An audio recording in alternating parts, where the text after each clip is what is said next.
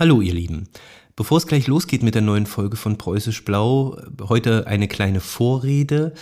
Eigentlich hatten wir geplant, die Folge, die ihr gleich hören werdet, aus einem ganz aktuellen Anlass zu veröffentlichen. Das war die Krönung von König Charles in England. Ja, leider gab es, nachdem wir die Folge aufgenommen hatten, ganz viele andere wirklich dringende und wichtige Projekte und Aufgaben hier in unserem Museum. Deswegen hat sich die Bearbeitung der Folge ein wenig verzögert. Wir unterhalten uns gleich über die preußischen Krönungen, die es gab, erzählen aber auch immer wieder mal ein bisschen was zur englischen Krönung.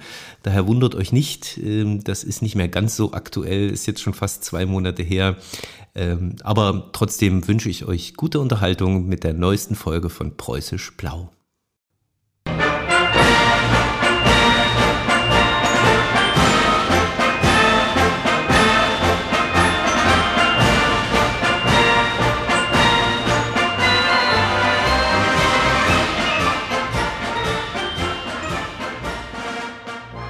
Herzlich willkommen zu einer neuen Folge von Preußisch Blau, dem Podcast des Brandenburg-Preußen-Museums.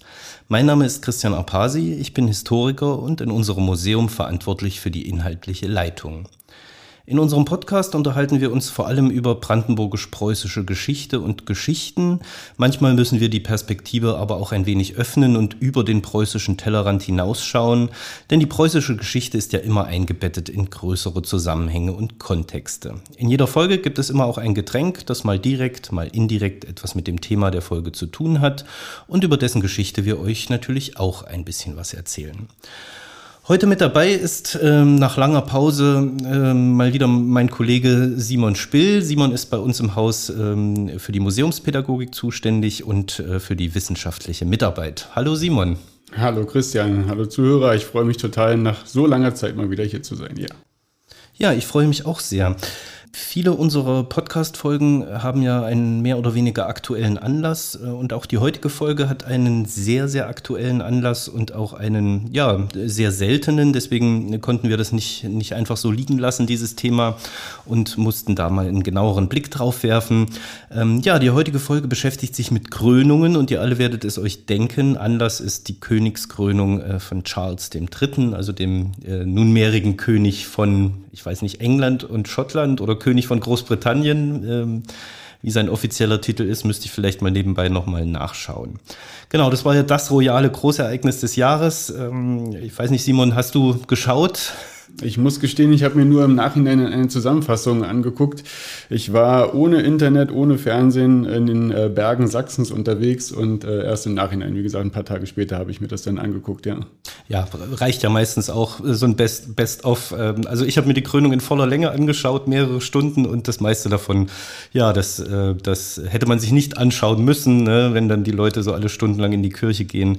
Aber es war schon spannend für mich als Historiker oder für uns als Historiker. Ist das ja wirklich ein kleiner Blick in die Vergangenheit zurück. Solche Rituale wie Krönungen, wie gesagt, sind ja heute ganz, ganz selten. Es war die erste Krönung meines Lebens und ich glaube fast auch, es wird die letzte Krönung meines Lebens sein, denn ich denke, zukünftige royale Generationen werden vielleicht auf dieses doch anachronistische Ritual dann eventuell verzichten. Ja, ich fand auch, von den Bildern her wirkte das ziemlich aus der Zeit gefallen. Also es gibt ja durchaus noch einige andere Königreiche in Europa und auch darüber hinaus. Und da gibt es schon lange keine Krönungen mehr. Also ich weiß es von Schweden, da habe ich einen gewissen Draht, weil ich da auch mal gelebt habe. Da gibt es schon seit über 150 Jahren keine Krönungen mehr und in den meisten anderen Ländern eben auch nicht. Und dieser ganze Prunk, Diamanten, Gold, was man da zu sehen bekommen hat, das wirkt schon irgendwie ziemlich, ja, antiquiert. Ja, aus der Zeit gefallen, genau. Es gibt ja einige Monarchien, Königreiche, Fürstentümer, vielleicht konzentrieren wir uns erstmal auf Europa, in Europa, ne? Eins hast du schon genannt, Schweden, was gibt's da noch?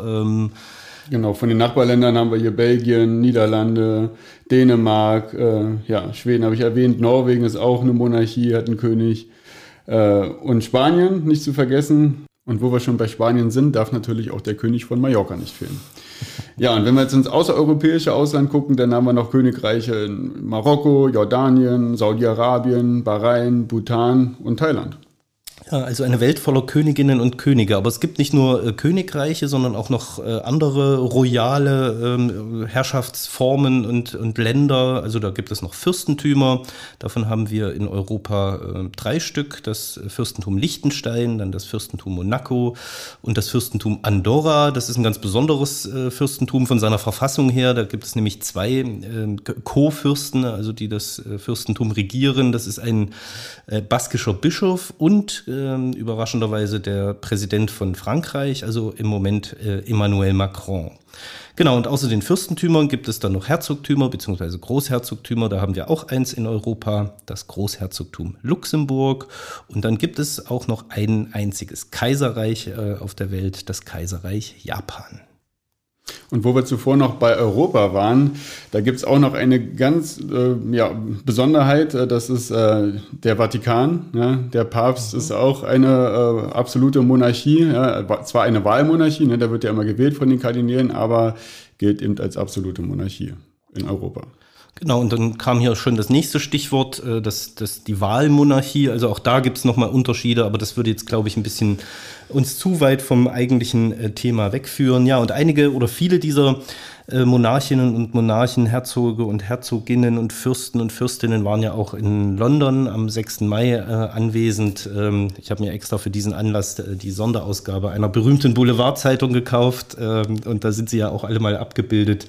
Jetzt fragt ihr euch vielleicht, was diese Krönung am 6. Mai in der Westminster Abbey mit unserem Podcast mit Preußisch Blau zu tun hat.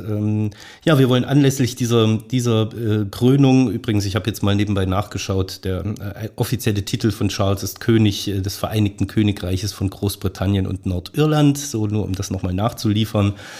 Ja, anlässlich dieser Krönung wollten wir mal einen Blick in die Geschichte Preußens werfen, denn da gab es ja auch, war ja auch ein Königreich, ne? Und da gab es dann auch Krönungen, aber überraschenderweise vielleicht gar nicht so viele, wie man denkt. Es gab ja einige preußische Könige.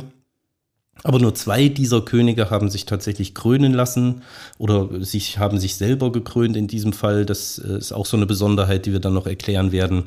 Ja, und auf diese beiden Krönungen wollen wir heute mal einen genaueren Blick schauen. Bevor wir das aber tun, kommen wir vielleicht mal zu unserem Getränk. Wie gesagt, in jeder Folge von Preußisch Blau gibt es ja ein Getränk.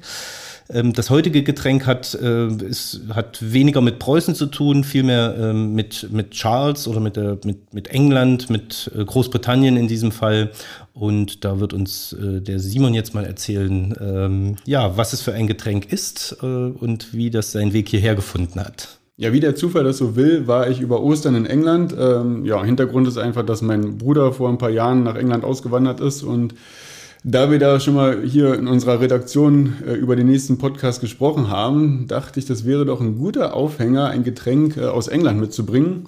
Und da jetzt der amtierende König Charles ja gerne Whisky trinkt, ja, habe ich mich für einen Whisky entschieden. Und zwar einen 10 Jahre gelagerten Single Malt Whisky, also durchaus ein edles Gesöff für uns. Okay, mit Whisky kenne ich mich jetzt nicht so gut aus, deswegen, oder für alle anderen, die damit auch noch nicht so viel Kontakt haben, ein Single Malt Whisky, was bedeutet das, was steht da dahinter?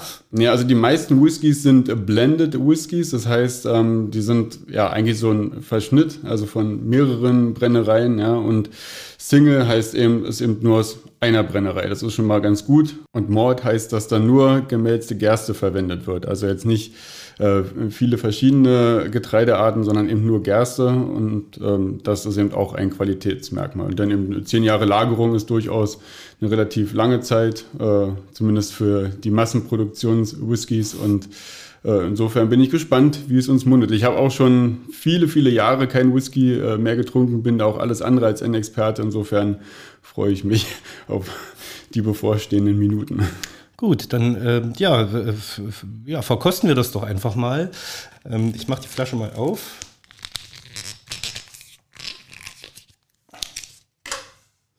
Riech mal kurz dran. Simon kann ja mal dann einschenken. Oh ja. Mhm. Ja, für mich genau erstmal nicht ganz so viel.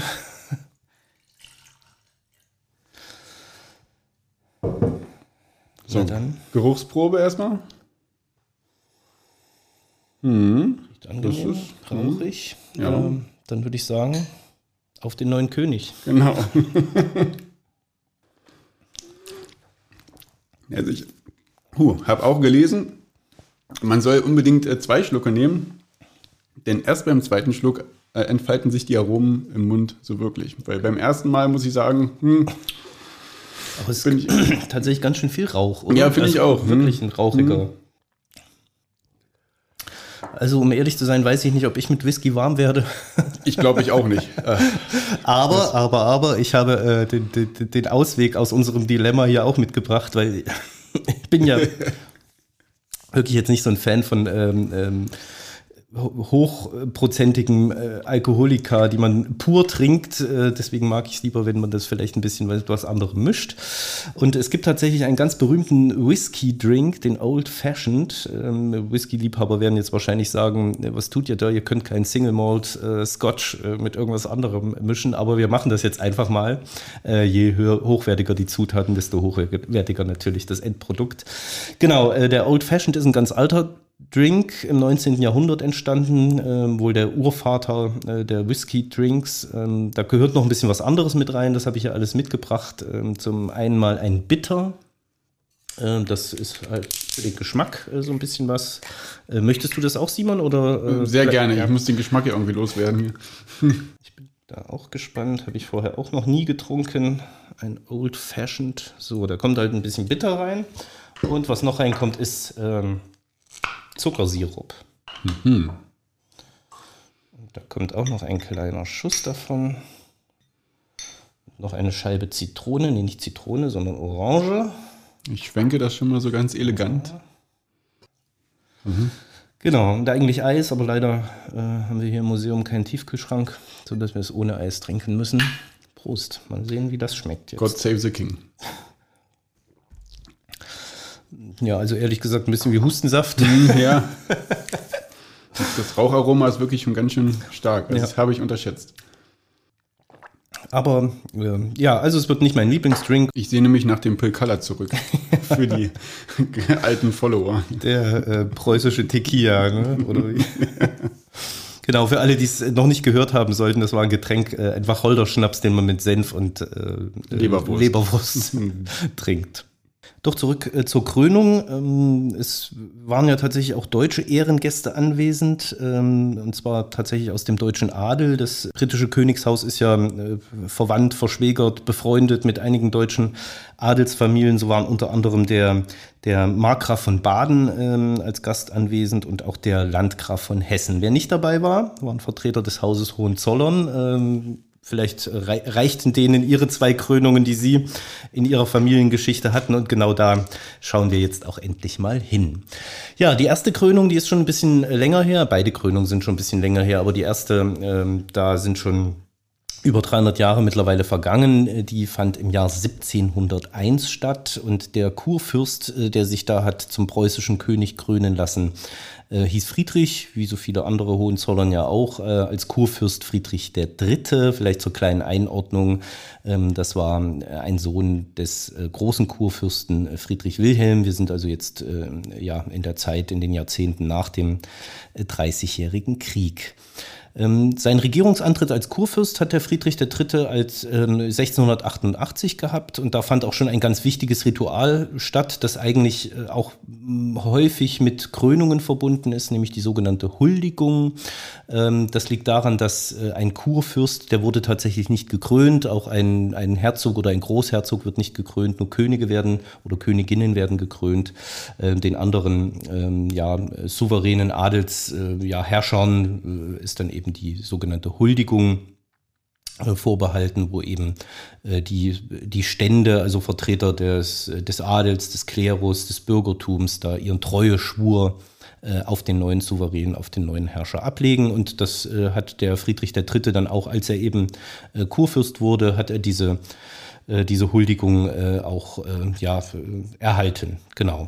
Das war ihm aber nicht genug, dieses Krönungsprojekt. Also er wollte wirklich tatsächlich unbedingt König werden, Friedrich III. Das war ein lang gehegter Wunsch. Er hat es mehrfach versucht, zum ersten Mal schon Anfang der 1690er Jahre. Da ist das gescheitert, beziehungsweise in den Ansätzen stecken geblieben. Die Historikerinnen und Historiker sind sich nicht ganz so einig, woran das lag, warum er eben unbedingt König werden wollte. Die einen schreiben ihm eben, ja, schreiben das seinen charakterlichen Veranlagungen mehr oder weniger zu.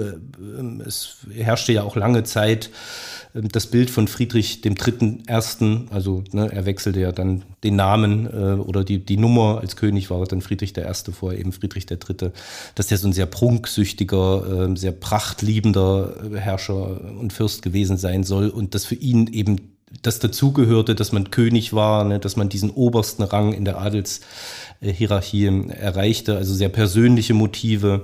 Andere Interpretationen gehen tatsächlich oder gehen dahin, dass er wirklich so einen langfristigen Plan verfolgte und Preußen oder Brandenburg war es ja da, auch da können wir ja nochmal drüber reden mit diesem Brandenburg-Preußen.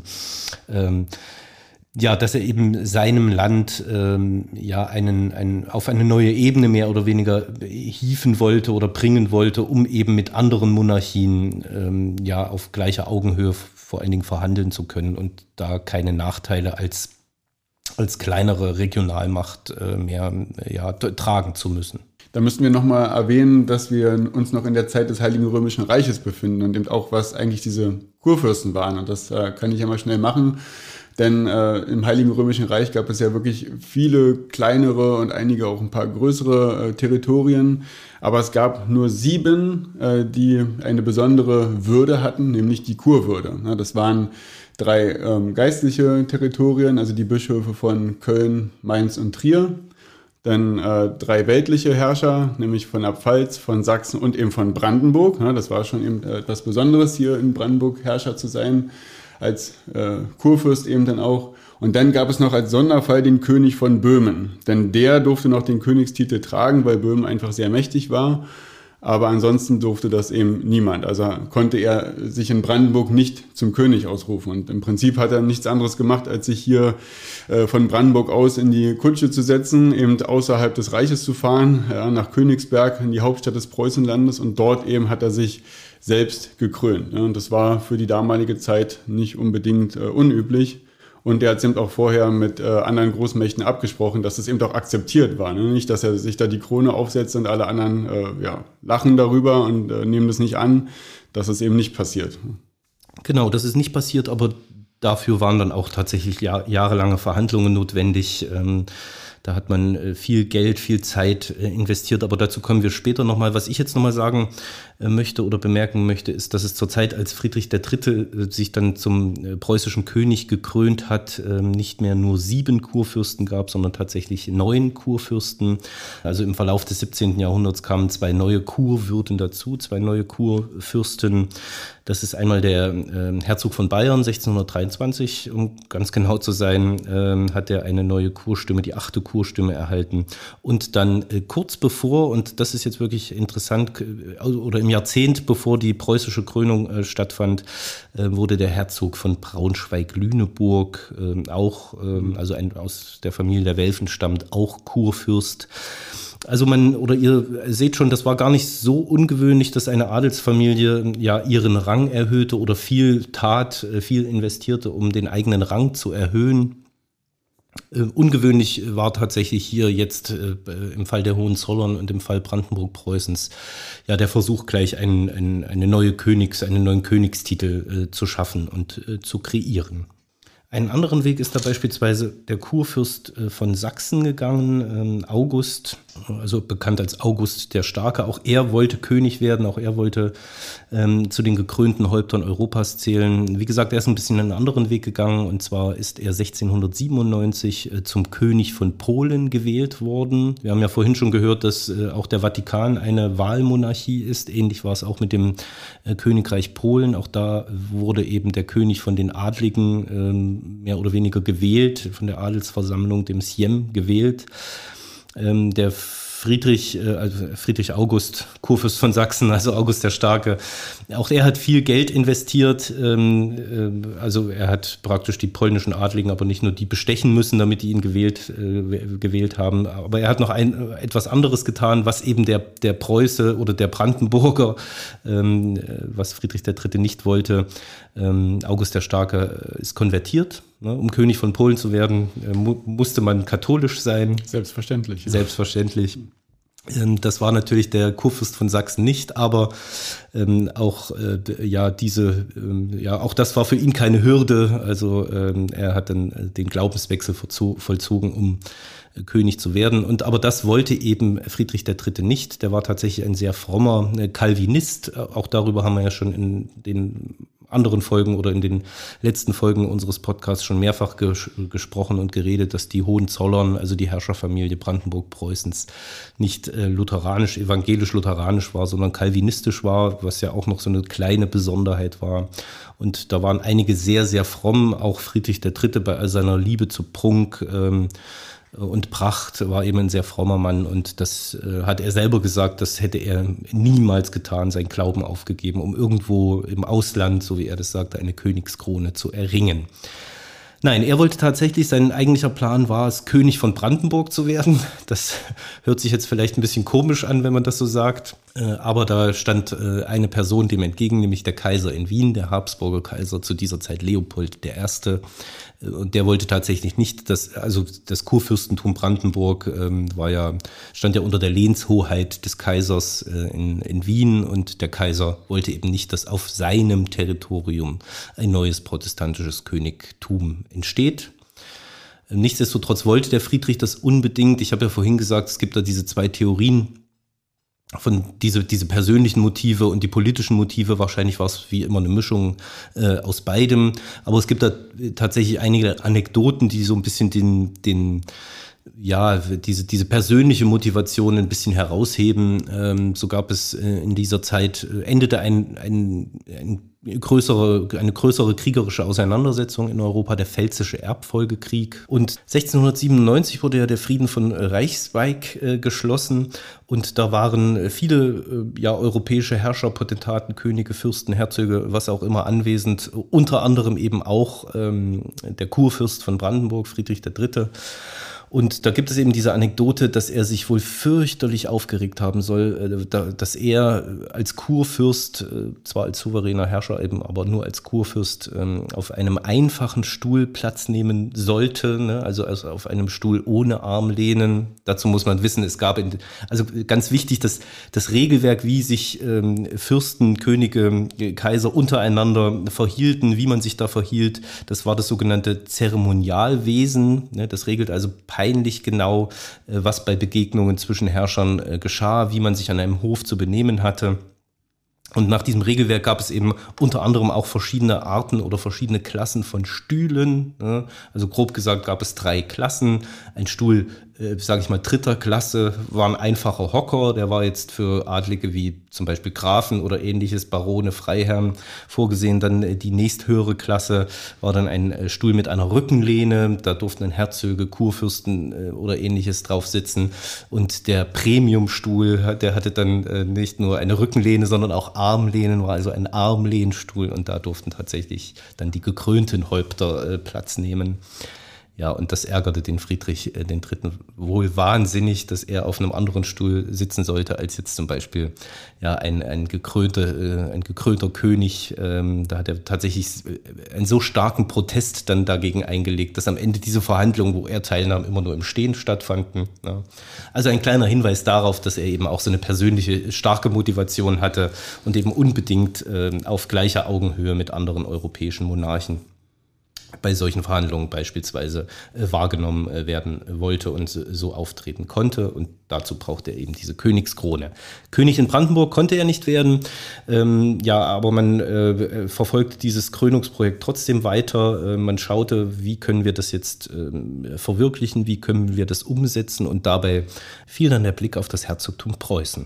Genau, Preußen und Brandenburg wurden ja schon seit längerem in Personalunion regiert und wie ich schon gesagt habe, Preußen gehört eben nicht zum Heiligen Römischen Reich im Gegensatz zu Brandenburg und das war dann die Idee. Ja, man konnte sich eben in Preußen zum König erklären und diesen Titel dann auch tragen und so ist es ja auch geschehen. Allerdings, ne, das da wurde eben auch darauf geachtet, Brandenburg, also und in den anderen Besitztümern im Heiligen Römischen Reich, da durfte er den Titel offiziell nicht führen.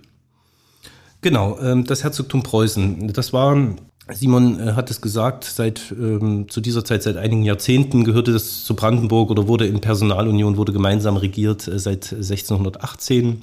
In den Anfangsjahren unterstand es noch der Lehnshoheit von Polen, vom Königreich Polen. Ab 1660 wieder ein Friedensschluss oder ein Vertrag. Der Vertrag von Oliva war es dann souverän. Also da konnte dann der Herzog von Preußen, also der Kurfürst von Brandenburg sozusagen, schalten und walten, mehr oder weniger, wie er wollte. Dazu muss man aber sagen, dass Preußen eben zweigeteilt war. Er war also in dem Herzogtum Preußen souveräner Herrscher, aber das war eben nur der eine Teil, der östliche Teil von Preußen. Der westliche Teil, das war das Preußen polnischen Anteils, also das unterstand eben direkt dem polnischen König und war eben Teil des polnischen Staates. Genau, und auch das führt dann ja dazu, dass das erheblichen Einfluss auf den Namen oder die Titulatur dann später haben wird. Aber da kommen wir dann gleich dazu.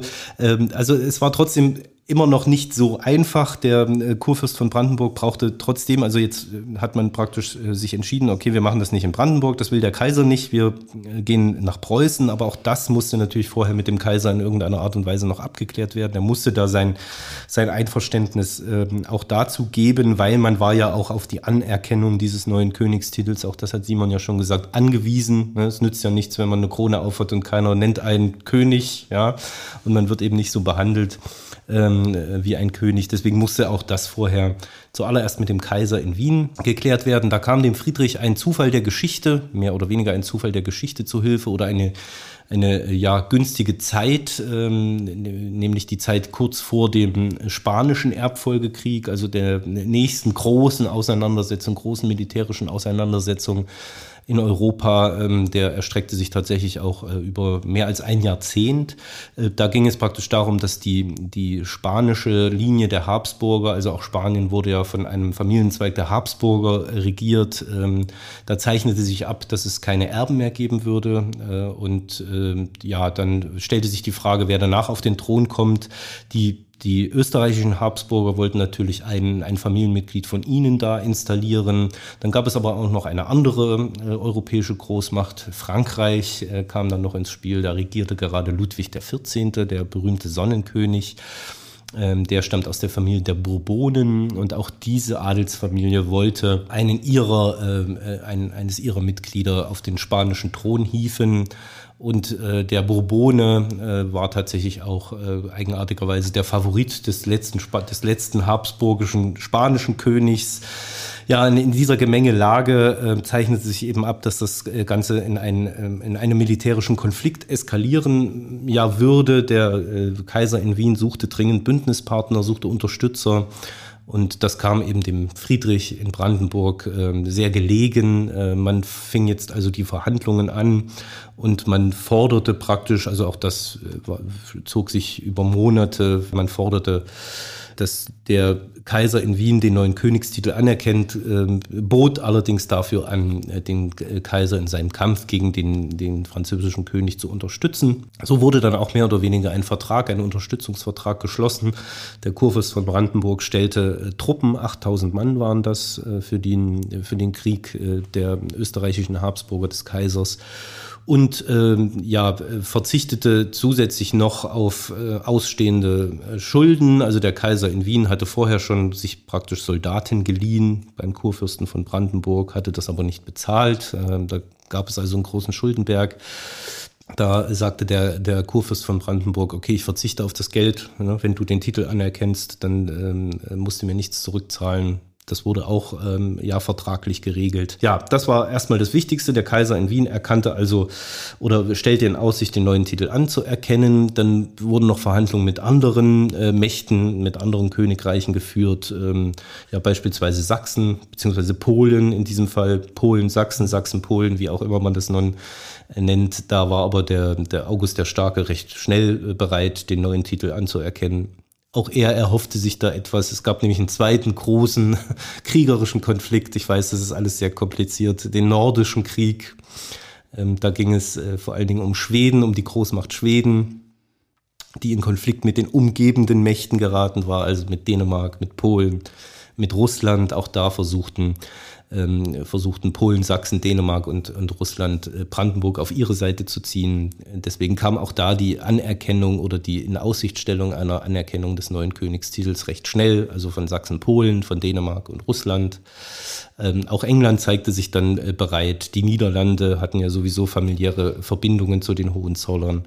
Wer sich weigerte, war ja vielleicht naturgemäß Frankreich, ne? Also in diesem großen Konflikt des Spanischen Erbfolgekrieges war das dann ja wieder die andere Seite.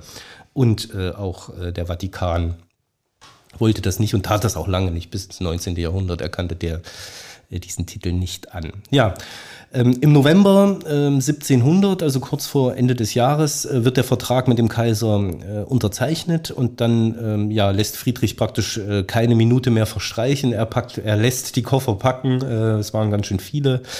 Der ganze Hofstaat wird auch eingepackt sozusagen. 30.000 Pferde wurden benötigt, um diesen Kutschenkonvoi dann in Bewegung zu setzen. Und der ganze brandenburgische Hof, der kurfürstliche Hof, macht sich im Winter auf den Weg nach Preußen, nach Königsberg. Und dort fand dann am 18. Januar 1701 die Krönung statt. Und wie wir schon gesagt haben, das war eben eine Selbstkrönung und eigentlich finde ich das wirklich bemerkenswert. Also sich selbst die Krone aufzusetzen, das ist ja merkwürdig. Eigentlich hätte man doch irgendwie einen geistlichen Führer nehmen können oder vielleicht auch einen anderen König. Ja? Warum eine Selbstkrönung? Ja, also ein anderer König, das verbot sich natürlich, weil er dann damit ja praktisch einen weltlichen Herren über sich akzeptiert hätte. Also wenn ein anderer weltlicher Herrscher einem die Krone aufsetzt, dann ist das ja auch irgendwie mit so einer hierarchischen Abstufung verbunden.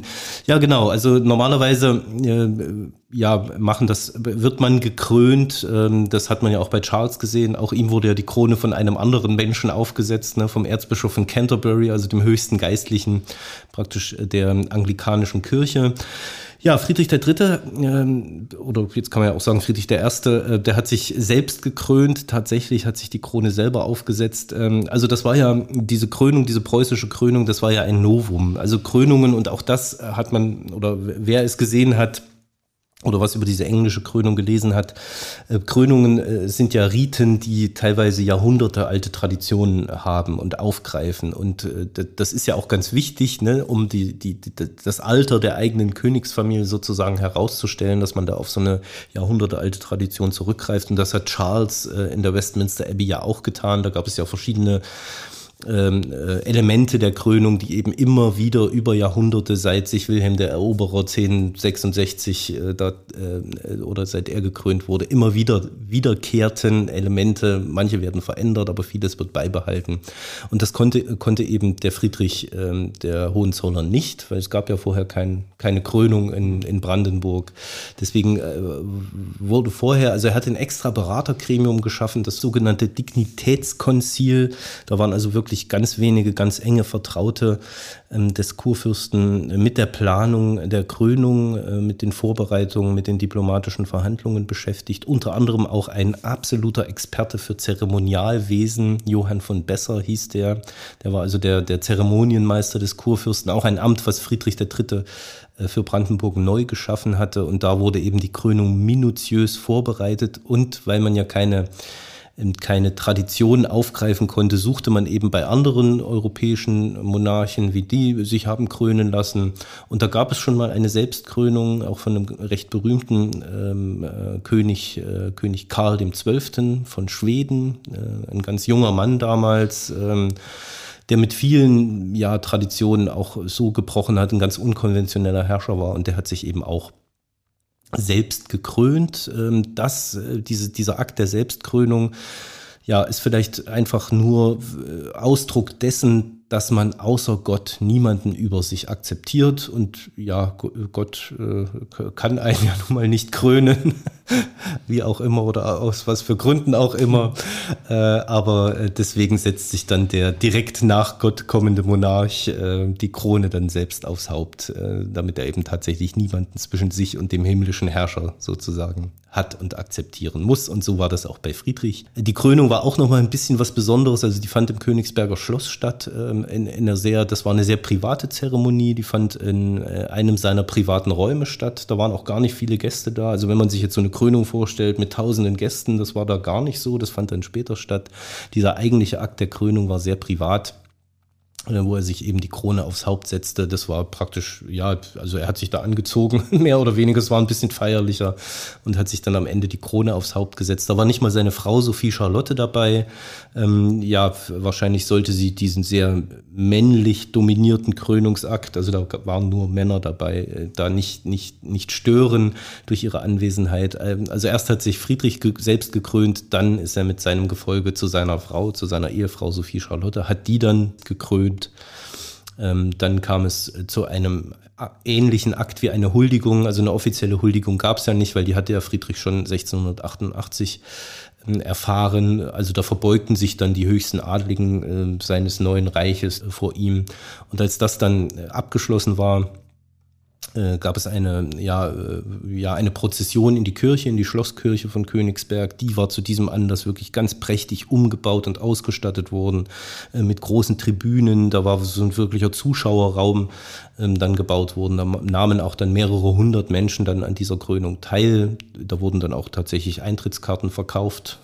Da konnten also auch die Bürger Königsbergs dann sich das anschauen. Und in der Schlosskirche fand dann der zweite wichtige Akt statt, den es auch bei Charles gab, den man bei ihm nicht gesehen hat, weil der hinter einem Paravent stattfand, die sogenannte Salbung. Also da wird der Herrscher, die Herrscherin dann mit einem geweihten Öl an verschiedenen Körperstellen damit bestrichen. Und diese Salbung, die fand dann in der Schlosskirche von Königsberg statt. Und gesalbt hat er sich nicht selber, das haben zwei Geistliche getan, ein calvinistischer Bischof und ein lutherischer Bischof, um eben diese zwei großen Konfessionen, die zwei großen protestantischen Konfessionen, die es in Brandenburg-Preußen ja gab, da auch teilhaben zu lassen. Genau, und diese beiden Geistlichen, die hat aber Friedrich III. Extra für diese Zeremonie zu Bischöfen erhoben, damit er dann auch von einem angemessen hohen geistlichen Würdenträger dann da gesalbt wurde. Ja, im Prinzip waren das die mehr oder weniger großen offiziellen Teile der preußischen Königskrönung, also die Selbstkrönung im Schloss, danach die Salbung in der Schlosskirche mit den Prozessionen, auch das hat man in England gesehen, auch das ist ja wichtig, dass man sich dann dem Volk zeigt, dass man sichtbar wird, sowohl vorher als auch dann nachher mit der Krone auf dem Haupt. Das gab es in Königsberg auch, da ist man eben gelaufen. Und zwar auf einem hölzernen Steg, der mit einem roten Teppich ausgeschlagen war, weil man darf ja auch nicht vergessen, die Jahreszeit, über die wir hier sprechen, es ist mitten im Januar, recht weit im Osten, da war es sicherlich kalt, vielleicht stürmisch, es hat vielleicht geschneit und geregnet. Also so schön, wie man sich jetzt eine Krönung so vorstellt, war es wahrscheinlich nicht oder vielleicht nicht. Ja, das Tuch, mit dem dieser Steg beschlagen war, auf dem der neue König dahergeschritten ist, das hat man dann preisgegeben, so nannte man das. Das war also praktisch ein Souvenir für die anwesenden Massen. Durfte sich jeder ein Stück Tuch mit nach Hause nehmen dann am Ende. Und was man auch gemacht hat, war ein Geldgeschenk. Man hat insgesamt 6000 Münzen unters Volk geworfen, sodass auch jeder da eine Erinnerung an dieses sehr, sehr besondere Ereignis hatte. Ja, dann begann natürlich die große Party. Manche Historiker sagen, die teuerste Party der preußischen Geschichte war es. Also die ganze Krönung, die ganzen Feierlichkeiten haben insgesamt 6 Millionen Taler gekostet. Das war das Doppelte der jährlichen Staatseinnahmen, die Brandenburg-Preußen hatte. Also der neue König ging gleich hochverschuldet in sein neues Amt. Ja, die Feierlichkeiten, da nahm auch nicht nur die die Gefolgschaft der Hofstaat teil, sondern das war aber auch, das war üblich bei solchen Anlässen. Da wurde eine Feier für alle Königsberger Bürger, praktisch für alle Anwesenden ausgerichtet. Es wurden Weinbrunnen in der Stadt errichtet. 2 Stück gab es da, wo tausende Liter Wein flossen. Es wurde der traditionelle Ochse gebraten und das Fleisch des Ochsen verteilt. Das erste Stück bekam der König, den Rest die Gäste, die Anwesenden, also alle. Und dieser Ochse, der war auch, das war traditionell noch mit anderen Tieren gefüllt. Also da gab es dann wirklich eine Riesenparty. Das zog sich noch 1-2 Tage hin und dann kam der feierliche Auszug, sodass der neue König, und jetzt kommen wir vielleicht dazu, und das kann der Simon euch mal erklären, der neue König, der König in Preußen, seine Krönungsstadt Königsberg wieder Richtung Berlin verließ. Ja, warum hieß er denn König in Preußen und nicht König von Preußen? Wie ich ja schon gesagt habe, Preußen war zu der Zeit eben geteilt, also in einen östlichen Teil, das war eben das ehemalige Herzogtum, jetzt Königreich. Und der westliche Teil, das war eben das polnische Preußen. Und weil eben Preußen geteilt war, war er eben nur König in Preußen. Also später, bei Friedrich dem Großen, da haben wir dann auch den Titel König von Preußen erstmals. Also das heißt, als Friedrich II., also der Große, als er den Thron bestieg, war er noch König in Preußen. Und dann wissen wir ja aus der Geschichte eben, es kam zu den polnischen Teilungen, also der polnische Staat wurde unter den Nachbarländern Österreich, Russland und eben Preußen aufgeteilt, verschwand von der Bildfläche. Und im Zuge dessen, weil man jetzt ja auch keinem polnischen König irgendwie noch Rechnung tragen musste, lautete der Titel fortan König von Preußen. Aber zu der Zeit, wie gesagt, eben noch König in Preußen. Genau, also ihr hört schon solche Kleinigkeiten aus unserer heutigen Sicht, so ein kleines Wörtchen, was sich ändert, hat eben zu damaligen Zeiten tatsächlich Ansprüche begründet, und genau davor hatte dann der polnische König sicherlich auch so ein bisschen Angst, dass eben aus diesem, wenn sich der neue König in Preußen eigentlich König von Preußen genannt hätte, dass er damit auch einen Anspruch auf die Regentschaft über ganz Preußen äußert. Genau, deswegen König in Preußen. Ja, bevor wir zur nächsten Königskrönung in Preußen kommen, müssten wir eigentlich drüber reden, warum es so lange eben keine gab. Weil man würde jetzt ja erstmal annehmen, na gut, Friedrich krönt sich jetzt zum König, ist dann der erste König in Preußen und müsste ja eigentlich jetzt sein Nachfolger, mit dem Tod Friedrichs müsste ja sein Nachfolger, der Soldatenkönig, ja ebenfalls eine Krönungszeremonie abhalten. Aber dem ist nicht so, denn die nächste preußische Königskrönung ist erst 1861 mit Wilhelm. Insofern auch interessant, der ist ja dann später der erste Kaiser. Da haben wir ja auch wieder eine Rangerhöhung vom Königreich hin zum Kaiserreich, aber das ist jetzt mal nicht das Thema. Wie gesagt, warum hat sich eigentlich zwischendurch kein König weiter gekrönt? Das sind ja wirklich viele Jahrzehnte, die dort ins Land gegangen sind. Und ja, da sind wir wahrscheinlich beim Soldatenkönig mit der besten Erklärung dabei, dass der eben sehr sparsam war und er war eben der König und brauchte keine besondere Zeremonie. Wir hatten ja die Huldigungen, die hast du ja schon erklärt, Christian, und dabei ließ er es bewenden und seine Nachfolger haben das eben auch nicht gemacht. Ne? Wir haben ja auch jetzt gehört, das war eben sehr, sehr teuer, wenn man das so richtig krachen lassen wollte, dann musste man da tief in den Staatsschatz greifen und davor haben vielleicht auch viele zurückgeschreckt und das war ja einfach nicht notwendig. Ne? Man hatte, wie gesagt, ja eine alternative Zeremonie mit der Huldigung, das war ja gang und gäbe, das haben sie ja alle gemacht, aber ja, eine Krönung in dem Sinne nicht. Genau, der Soldatenkönig machte ja ohnehin alles anders als sein Vater, kaum an die Macht gekommen, intronisiert 1713, beginnt er ja eine regelrechte Kulturrevolution, verkauft die meisten der vielen Schlösser, die Friedrich I. bauen ließ, gekauft hat, die teuren Kutschen, die Edelsteine, bis hin zum Geschirr, also er ist er lehnt ja jegliche Prachtentfaltung, Prunkentfaltung nach diesem typischen barocken Ideal und Muster völlig ab, lebt ein völlig anderes Leben, ne, von Sparsamkeit geprägt, sehr nüchtern, sehr bescheiden in seiner persönlichen Lebensführung, und deswegen ja, kam es wahrscheinlich für ihn auch gar nicht in Frage, irgendwie viel Geld oder überhaupt Geld für so einen unnützen Tand wie eine Krönung auszugeben.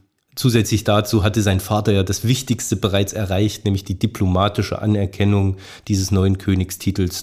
Da musste er sich also keine Gedanken machen. Er war dann eben König von Preußen, als sein Vater starb, und da brauchte es keine Krönung mehr. Dann stellt sich mir aber jetzt die Frage, warum es 1861 dann doch noch eine Krönung gab, wenn doch alle anderen preußischen Könige vorher eben genau auf dieses Ritual verzichtet haben. Ja, die Erklärung dafür ist eben in den unruhigen Zeiten der 1848er, 49er Revolution zu suchen. Wir hatten ja vorher Friedrich Wilhelm III. Im Übrigen war der bis zur Auflösung des Heiligen Römischen Reiches auch noch der letzte Kurfürst von Brandenburg, Dann ist dieser Titel ja auch verloren gegangen, weil es ja eben das Heilige Römische Reich nicht mehr gab. Der ist in 1840 gestorben und als nächster König, denn dieser Titel blieb ja bestehen, wurde eben der älteste Sohn Friedrich Wilhelm IV. Und der blieb aber kinderlos. Ja, als Friedrich Wilhelm IV. Dann starb, wurde eben Wilhelm König, und er wollte eigentlich in alter preußischer Tradition eine Erbhuldigung. Ja, darauf hat er lange Zeit bestanden. Es war sehr umstritten, wie man jetzt damit umgeht, denn wie gesagt, auch in der Nachfolgezeit jetzt der 1848er, da war auch gar nicht so ganz klar, wie jetzt diese Huldigung auszusehen hatte. Ja, denn wir haben jetzt auch das Parlament in Preußen, das Abgeordnetenhaus und eben das Herrenhaus, und da befürchtete man zum einen eben, dass es vielleicht Tumult geben könnte, dass es irgendwie, dass sich da liberale Kräfte dagegen stemmen, aber wie gesagt auch ganz allgemein, wer dort diese Huldigung überhaupt vollzieht, das war nicht so ganz klar, und so kam es dann eigentlich zu der Kompromisslösung, dass es eben anstelle der Huldigung eine Königskrönung gibt. Ja? Und diese Königskrönung, das war jetzt aber auch wieder so ein Ding, denn ich sagte es ja schon, das Heilige Römische Reich war dahin, aber das Königreich Preußen gab es, aber die Hauptstadt Preußens, das war ja nicht Königsberg, sondern Berlin. Aber man wollte eben bewusst in Tradition der ersten Königskrönung, von der wir gerade gehört haben, in die Fußstapfen quasi treten und diese Veranstaltung eben in dieser nationalen deutschen Begeisterung eben nicht zu einer deutschen Veranstaltung machen, sondern eben zu einer preußischen. Und deswegen auch hat man sich bewusst eben für Königsberg entschieden, was ja eigentlich wirklich, wenn man sich jetzt Preuß vergegenwärtigt, in welchen Ausmaßen dieses Reich damals Bestand hatte, eben vom Rhein wirklich eben bis zur Memel, dass man sich dort eben für die äußerste Provinz entschieden hat. Aber eben der Tag, an dem man das tat, das war nicht umstritten. Man hat sich dann für den 18. Oktober 1861 entschieden. Das war zum einen der Jahrestag der Völkerschlacht bei Leipzig, 1813. Dann war es auch der 30. Geburtstag des Kronprinzen. Und das war auch der Tag, an dem der große Kurfürst 1663 in Königsberg die Huldigung empfangen hatte. Also das war insofern schon mal klar.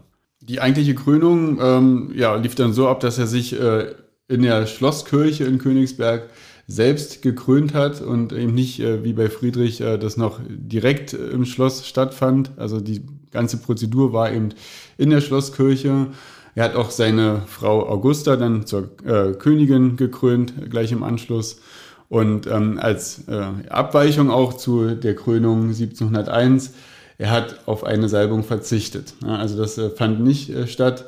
Mit der Erklärung, dass damals mit der Salbung Friedrichs schon das im Voraus für alle zukünftigen Könige zu gelten habe. Deswegen hat er das nicht noch einmal wiederholt. Genau, also für mich wirkt das so ein bisschen so, wenn man das auch liest oder hört, was du gerade gesagt hast, dass alles tatsächlich so ein bisschen improvisiert ist, dass man gar nicht so genau wusste, wie man jetzt so eine preußische Krönung, wie die abzulaufen hat, was da Bestandteil sein muss, was nicht. Es wurde ja auch von verschiedenen Stellen dann bei Wilhelm I. Kritisiert, dass er sich eben tatsächlich in der Schlosskirche gekrönt hat, dass also das ja ein ungünstiger Ort wäre, sich da die Krone aufzusetzen und eben auf die Salbung dann auch zu verzichten. Ja, also das, die Begründung, dass eben mit Friedrich I. alle seine Nachfolger auch mitgesalbt wurden, das wirkt auch so ein bisschen fast an den Haaren herbeigezogen. Also ich glaube, es herrschten an ganz vielen Stellen ganz große Unsicherheiten, wie so dieser Akt der Krönung, der Salbung, wie die ganze Zeremonie stattzufinden hätte. Ja, nichtsdestotrotz war Wilhelm nach der Krönung oder auch vorher schon ja, König von Preußen. Wie ich ja schon sagte, die ganze Prozedur hat jetzt einen sehr stark preußischen Charakter und eben keinen deutschen. Und das ist ja wirklich kurios, wenn man sich eben vergegenwärtigt, dass er ja 10 Jahre später dann ja erster Kaiser von Deutschland wurde oder deutscher Kaiser, wie auch immer. Auch das wieder eine gewisse Unschärfe in der Geschichte. Ja, und er hat sich ja eigentlich auch ein wenig dagegen gewehrt, ne? Er hat ja sehr damit gehadert, als es dann soweit war, überhaupt diese ja, Kaiserwürde anzunehmen. Denn er sah ja auch damit eigentlich diesen preußischen Titel, den er ja nach wie vor hatte, denn die deutschen Kaiser waren ja preußische Könige, den sah er eben ja eigentlich beschädigt, ja? Denn Preußen ist ja jetzt eben zwar der größte, mächtigste Staat in Deutschland, im Deutschen Kaiserreich, aber eben ja einer von vielen. Und vorher war er eben nur als preußischer König gesehen und jetzt danach eben in erster Linie als Kaiser, ne, nach innen und außen. Aber was hier, glaube ich, wichtig ist zu erwähnen, ist, dass es ja keine Kaiserkrönung gab, sondern dass er da ja auf anderem Wege den Titel bekam. Genau, denn das war im Zuge der Einigungskriege, also im letzten der Einigungskriege, im Deutsch-Französischen Krieg, auch ein besonderes Kuriosum, dass eben die Proklamation des Kaisers nicht etwa irgendwo in Königsberg oder in Berlin oder vielleicht in Stuttgart oder München stattfand, sondern eben in Versailles, ne, im Spiegelsaal von Versailles. Da gibt es ja auch dieses berühmte Gemälde von Anton von Werner, das diese ganze Prozedur zeigt. Im Übrigen auch nicht ganz wahrheitsgetreu, denn derjenige, der sofort ins Auge springt, ist in seiner weißen Paradeuniform Otto von Bismarck. Erst auf den zweiten Blick erkennt man den, um den es eigentlich gehen sollte, Kaiser Wilhelm, ja, auf der linken Seite. Und dass man Bismarck eben so auf den ersten Blick sieht, das zeigt eben auch so die realen Machtverhältnisse in den ersten Jahrzehnten des Kaiserreichs, ja, dass der Reichskanzler Otto von Bismarck da wirklich viel Macht ausstrahlt. Genau, und dieses Gemälde der Proklamation in Versailles von Anton Werner ist auch nicht die einzige bildliche Darstellung von Krönungsakten, von preußischen Krönungs- oder in diesem Fall Ausrufungsakten. Das ist ja eine Proklamation, ist ja die Ausrufung eines neuen Titels, sondern es gibt noch andere bildliche Darstellungen, Gemälde, Kupferstiche, die Krönungen zeigen. Einmal angefangen bei der Krönung 1701, da gibt es recht zeitnah auch von diesem Johann von Besser, von diesem Zeremonienmeister, eine Festbeschreibung. Das war übrigens Bestandteil eines barocken Festes, einer Krönung, einer Trauerfeierlichkeit, einer Hochzeit, einer Taufe. Also da wurden dann immer sogenannte Festbeschreibungen danach herausgegeben, um eben diese besonderen Ereignisse auch für die Nachwelt zu erhalten.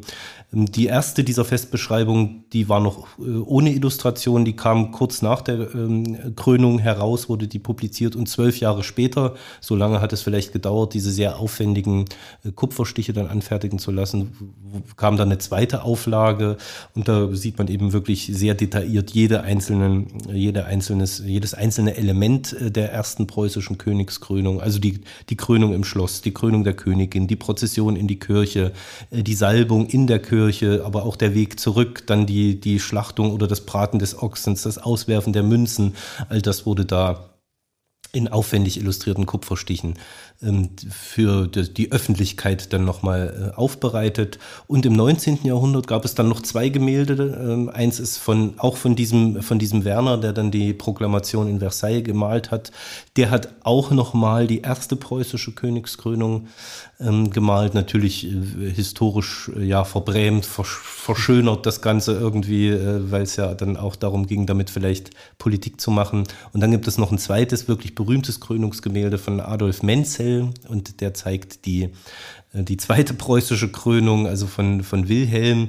Und auch da gibt es so einige Geschichten um das Bild herum. Auch da steht nicht die Hauptperson, also nicht Wilhelm im eigentlichen Mittelpunkt des Gemäldes, sondern sein Sohn der spätere Kaiser Friedrich III., das war ja so der Hoffnungsträger aller Liberalen in Deutschland, dass sich doch nach dem sehr konservativen, vielleicht manchmal auch reaktionären Zeiten von Wilhelm und Bismarck sich dann etwas ändern würde, wenn der neue oder der Nachfolger dann Friedrich III. An die Macht käme. Und mit dieser Hoffnung war, ja, diese Hoffnung, die hegte vielleicht auch der Maler Menzel, und so hat er eben den Friedrich III., den eigentlichen Kronprinzen, ins Zentrum des Bildes gerückt. Der wird dann auch noch, wenn man sich das anschaut, wir stellen dann einen Link zu diesem Bild auch in die Shownotes, auch zu den anderen hier erwähnten Bildern, ja, der wird dann auch noch von so einem Sonnenstrahl irgendwie beschienen, als wenn da so ein Spot auf ihn gerichtet ist. Und auch da findet sich Bismarck, der steht da so ein bisschen versteckt am linken Bildrand, guckt dahinter so zwei Säulen durch. Der ist allerdings da hineingemalt worden, also an diese eher zentralere Stelle im Geschehen der Zweiten Preußischen Krönung. Da war er nicht, zu dieser Zeit war er noch nicht Ministerpräsident, noch kein preußischer Ministerpräsident, sondern Gesandter in Petersburg und hätte eigentlich gar nicht so nah am König stehen dürfen. Aber da hat der Maler ihn eben diesen doch recht prominenten Platz, wie er so da zwischen diesen Säulen vorschaut, dann doch gegeben. Wie wir ja gehört haben, Wilhelm war ihm der erste Kaiser. Und wie ihr sicher wisst, es gab auch nur 3 Kaiser an der Zahl. Der Kronprinz Friedrich, auf den eben viele Hoffnungen ruhten, der war eben der berühmte 99-Tage-Kaiser, denn er war, als er Kaiser wurde, schon schwer krank und lebte nicht mehr lange. Deswegen haben wir 1888 auch das 3-Kaiser-Jahr. Wilhelm II., dann lange im Amt, aber eben der letzte Kaiser mit dem Ende des Ersten Weltkrieges und der Abdankung war dann die Monarchie in Deutschland komplett hinüber und damit eben auch gar keine Krönung mehr möglich, denn es gibt niemanden mehr zu krönen. So stellt sich die Frage, was eben eigentlich von diesem royalen Zeremoniell noch übrig geblieben ist. Also Krönungen gibt es halt nur hin und wieder in England, wobei du ja schon gesagt hast, möglicherweise auch zukünftig nicht mehr, wer weiß. Was ist übrig geblieben? Wo gibt es zum Beispiel Huldigungen noch? Ja, es gibt tatsächlich noch 2, also ein Königreich und ein Fürstentum, wo es Huldigungen gibt. Das ist einmal ist in den Niederlanden, also beim Amtsantritt oder bei der Inthronisation eines neuen niederländischen Königs oder einer neuen niederländischen Königin. Gibt es eine Huldigung und die findet im Parlament statt, aber ich glaube, da hat sich die Funktion oder der Sinn so ein bisschen geändert, ne? Das, hier ist ja tatsächlich der König nur das repräsentative Staatsoberhaupt, hat also keinerlei Einfluss vielleicht schon, aber keine gesetzgebende oder ausführende Macht mehr, wie das in früheren Jahrhunderten der Fall war. Insofern ist es vielleicht eher eine Anerkennung des neuen Staatsoberhauptes, aber jetzt kein so zu verstehender treue Schwur, wie das in früheren Zeiten der Fall war. Und zum anderen wird auch im Fürstentum Liechtenstein einem neuen Herrscher oder einer neuen Herrscherin gehuldigt. Die letzte Huldigung in Liechtenstein ist allerdings auch liegt schon länger zurück. 1990 war das beim Regierungsantritt des Fürsten Hans Adam II. Diese Huldigungen, das muss man aber sagen, sind bei weitem nicht so prunkvoll, so luxuriös und sicherlich auch nicht so teuer wie die Krönung von Charles III. In London. Ja, diese Krönung, wie gesagt, ich habe es am Anfang schon gesagt, ich denke, es ist die einzige Krönung, die ich in meinem Leben erleben werde, aber Freunde von mir haben sich das auch mal kurz angeschaut, haben genau einen Blick auf den neuen König geworfen und die haben mir versichert, dass es wahrscheinlich nicht die letzte Krönung sein wird. Er ist ja nun auch mittlerweile Mitte 70, er musste ja lange, lange warten auf diesen Tag und wird aller Voraussicht nach nicht so lange König sein wie seine Mutter Queen Elizabeth. Also vielleicht legt ja auch sein Nachfolger Prinz William noch Wert auf dieses anachronistisch antiquierte Ritual einer Krönung. Sprechen wir nochmal in einer anderen Folge. Ich fand das ganz spannend, die Proklamation, also die Entstehung eines nochmal neuen Titels, die Proklamation von Versailles und all das, was da davor lag und was danach kam, also die Jahre um 1870, 71, da machen wir vielleicht nochmal eine extra Folge dazu. Das ist nämlich auch in verschiedener Hinsicht ganz spannend gewesen. Für heute soll es das von unserer Seite erstmal gewesen sein. Ja, wir hoffen, ihr habt in der vergangenen Stunde ein bisschen was Neues gelernt und möchten zum Abschied nochmal auf den neuen König anstoßen. Lang lebe der König, sagt man dann, glaube ich, oder was auch immer. God save the King. God save the King. Ja, in diesem Sinne, bis zum nächsten Mal. Tschüss. Tschüss.